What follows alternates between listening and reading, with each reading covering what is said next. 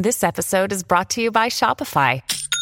Forget the frustration of picking commerce platforms when you switch your business to Shopify, the global commerce platform that supercharges your selling wherever you sell. With Shopify, you'll harness the same intuitive features, trusted apps, and powerful analytics used by the world's leading brands. Sign up today for your $1 per month trial period at shopify.com slash tech, all lowercase. That's shopify.com slash tech. Everybody loves a birthday, right? Well, apparently, no longer when it comes to celebrating the birthday of the United States. July 4th, Independence Day. Recent Fox News Channel poll only 39% of Americans, Republicans, Democrats, Independents, are interested in celebrating the 4th of July and all that it stands for. Relieving ourselves of the tyranny and totalitarianism of the King of England. Can you imagine if those colonialists have not succeeded against all odds? We would still have been bowing and curtsying and kissing the tush of the biggest welfare cheat in the world, the Queen and all of her degenerate minions, and bowing to the Union Jack. Are you crazy? Only 39% of you. And it gets worse locally. What is considered the most unpatriotic state of the 50 states in a recent poll? New Jersey. That's it, New Jersey, from Camden County to Hudson County. Now, I will say, I was at a support the troop rally in Dumont, New Jersey one time, and I mean, they were busting their buttons and bridges with patriotic pride. But overall, when you need mealtime inspiration, it's worth shopping Kroger, where you'll find over 30,000 mouthwatering choices that excite your inner foodie. And no matter what tasty choice you make, you'll enjoy our everyday low prices, plus extra ways to save, like digital coupons worth over $600 each week. You can also save up to $1 off per gallon at the pump with fuel points. More savings and more inspiring flavors make shopping Kroger worth it every time. Kroger, fresh for everyone. Fuel restrictions apply the number one state in the nation that's considered the most unpatriotic, New Jersey.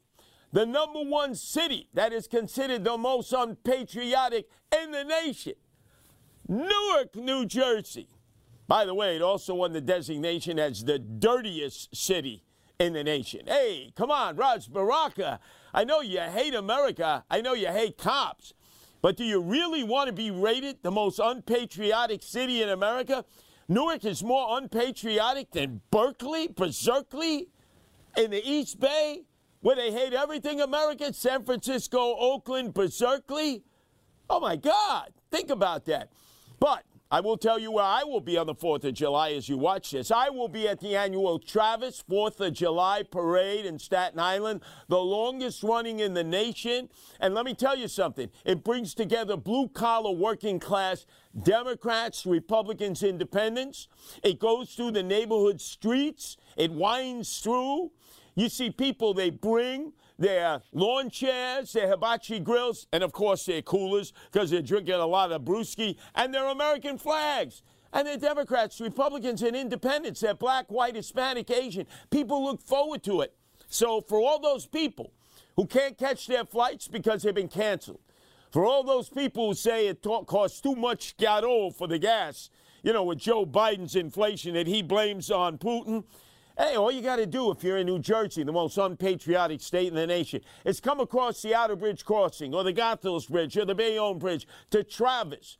And if you happen to be in Brooklyn, Queens, or Long Island, across the plank, the Verrazano Bridge, I'm going to be there as I am each and every year with the Guardian Angels. They get a dose of what it was like in the 50s when there was a lot of American patriotic pride. I mean, how many years ago was that? Oh my God, that's almost like what, 70 years? And yet now, patriotism is going down, down, down. So, what are we going to do? We need to bust our buttons and bridges with pride. Happy birthday, America! On July 4th, our Independence Day. Bobby Bonilla, you are the luckiest man alive. And I'll tell you why. First off, you were birthed in the Bronx. You're a Bronx boy. You went to Lehman High School. You were all city playing baseball, but you didn't get picked up in the draft. And then all of a sudden, some scout in Europe was looking at you at New York Technical College, I think in Long Island, and said, hey, this guy could be a pro. And the Pittsburgh Pirates drafted you, and you and Barry Bonds played side by side. You were like uh, the Bumblebees or whatever they called you back then. You were almost the MVP. And then Bonds went to San Francisco, and you signed up with the Mets. A $6 million contract. The hometown hero was coming back to the Mets. You loved the Mets when you were growing up. This was your dream come true. Plus, at that point, that was the highest annual contract that any major leaguer had signed six million. But all of a sudden, all the greatness that you brought to the Pittsburgh Pirates, you began to sink into the abyss at Shea Stadium. You just didn't have it. Barry Bonds went on with roids, probably in the neck, in the head, every place he could shoot the roids, and became the home run hitting champ, even though he cheated. You, you just floated into the abyss. And I can remember, it was that playoff game, I think game six against the Atlanta Braves, National uh, League Championship game. Rickey Henderson wasn't playing, you weren't playing, and you guys went into the clubhouse and started playing cards. And then your manager, he, he just like lost it. You know what I'm talking about. He lost it. And I'm saying to myself, oh man, Bobby Bonilla, he's never going to survive this. Well, guess what? You survived. Because Fred Wilpon, we called him Fred Wilponzi at the time, because he was living off the corrupt Bernie Madoff, who was giving him all that illegal money and then eventually, the biggest financial collapse in the history of America, the biggest white collar criminal. And thank God, Bernie Madoff, that crook, is dead. He died in federal jail. But Fred Wilponzi, knowing he didn't have the money, deferred the contract because he had to pay Bobby Bonilla, who was living in Stamford, Connecticut at that time. And so he made a deal that he would pay him a million plus dollars till the year 2035. So July 1st is every every uh, year. It's called Bobby Bonilla Day because that's when the Mets have to give him over a million dollars for growing barnacles on his backside.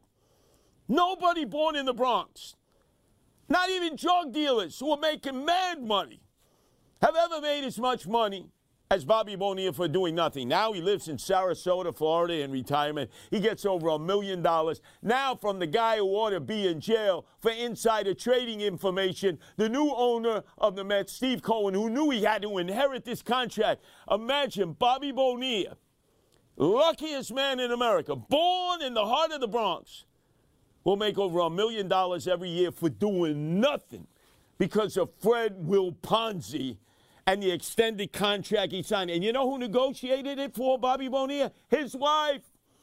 In this case, his wife didn't take the money and run. His wife made the money, and now they're living on this mad Met money, mad Met money. Taylor Swift, I loathe you. One reason is that when he was mayor, taking a Miley Cyrus wrecking ball to the city that we love, Comrade Bill de Blasio, the part time mayor, the dope from Park Slope, decided to anoint you ambassador of New York City. Taylor, you got an apartment in Tribeca, you're never there. You're in Nashville, Tennessee. That's your primary residence because there's no taxes. It's a tax shelter for you and Justin Timberlake and all the other trendoids jet setters. By the way, you haven't hooked up with Justin Timberlake yet. That's probably one guy you haven't been the queen bee over because there's even a more devious reason that you would not like Taylor Swift. She is the president of the Man Haters Club of America and its best member. Why? Because, like a queen bee, she wants all these male bumblebees coming into the queen bee's presence, stinging her and then they all die, my little pretty, once they sting the queen bee, because the queen bee always survives. Let's look at the litany of males that Taylor Swift has discarded. First, 2008, Joe Jonas. You remember the Jonas, oh, we never have sex. We pray to God that all proven to be bull feathers. But anyway, Joe Jonas, right? She dissed him, and then she wrote a song about it called Mr. Perfectly Fine.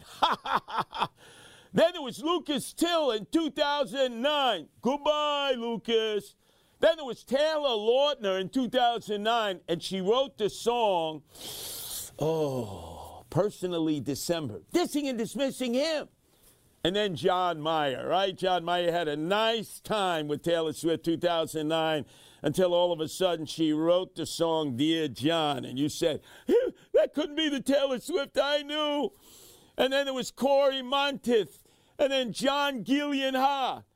And then he wrote this, she wrote the song All Too Well, which meant Ubats to you. Ah. And then Adam Young. And then Chord Overstreet. And then Eddie Redmayne then Zac Efron, that's right, Zac, that's right, puff puff pass, Zac Efron, boom, she dissed and dismissed you. Now that's up to like 2012, right? Wait, we're not over. Remember, there was Conor Kennedy. That's right, one of the Kennedy kids. Right there in uh, Cape Cod there, Martha's Vineyard. Well, you know what she did? She was so obsessed with Conor Kennedy and his drugging and boozing ways like all Kennedys. She decided to buy a multi million dollar mansion next to the Kennedy Mansion in Martha's Vineyard, where whatever happens in the Kennedy Mansion stays in the Kennedy Mansion. And then it was, ooh, far to you, Conor Kennedy. Off you went. And then it was Calvin Harris, right, Mr. EDM? And then Harry Styles, and remember she wrote the song Styles, which was a double oofa to you, Harry Styles. And then Tom Hadelman, and now Joe Alwyn. I'm sure Taylor Swift has a prenup, but all of these guys, I mean, look, look, these, all these guys, like in the wake of Queen Taylor Swift, like bumblebees, they sting her. And then she goes, and now you're dead, my little pretties, because I'm the president of the Man Haters Club of America and its number one member.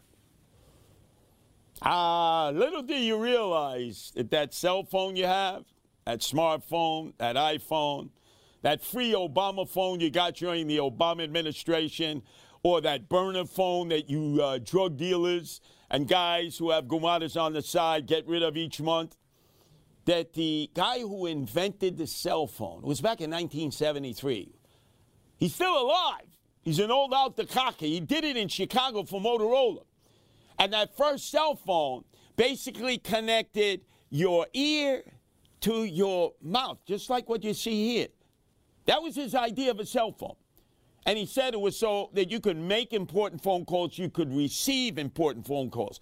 Now, after looking back on close to 50 years, he says, What a mistake he made in inventing the cell phone. He's telling everybody out there, put the cell phone down and get on with a real life. Is your life so meager, so miserable that you have to spend your entire life on the cell phone, texting, sexting, having a good old time? The guy who invented the cell phone says it was the worst mistake of his very long life. He's 92 years old. And he couldn't be more hopelessly right. Look at how much of your day is consumed with the cell phone. It's like you're married to the cell phone. Yeah, at times it's like a husband or a wife. You love them, you hate it, you can't live without it, you turn it off, then all of a sudden you're going through separation anxiety, you're sexting, and then you realize you're cold busted, and then you're texting, and then all of a sudden you're using all your social networking, all on this little cell phone. It wasn't his intention back in 1973. He said simply, I want you to have the opportunity when you're away from your place of business or your home with you know your main telephone that you would have a cell phone to go from place to place that would connect your ear to your mouth. Look at this. Look at that monstrosity right? That that'll be in the metropolitan museum of natural history as the first cell phone for motorola. Now with all the gadgetry with everything that connects us globally with things that are of no consequence. I mean think of it Facebook, every day people were posting, oh, this is what I had at Denny's, a grand slam here, and oh, look at what I had. Oh, I had the banana boat, right, with extra cream and extra cherries on top. That's not what he wanted in his cell phone. And he didn't want you all of a sudden Instagramming. He didn't want you doing TikTok.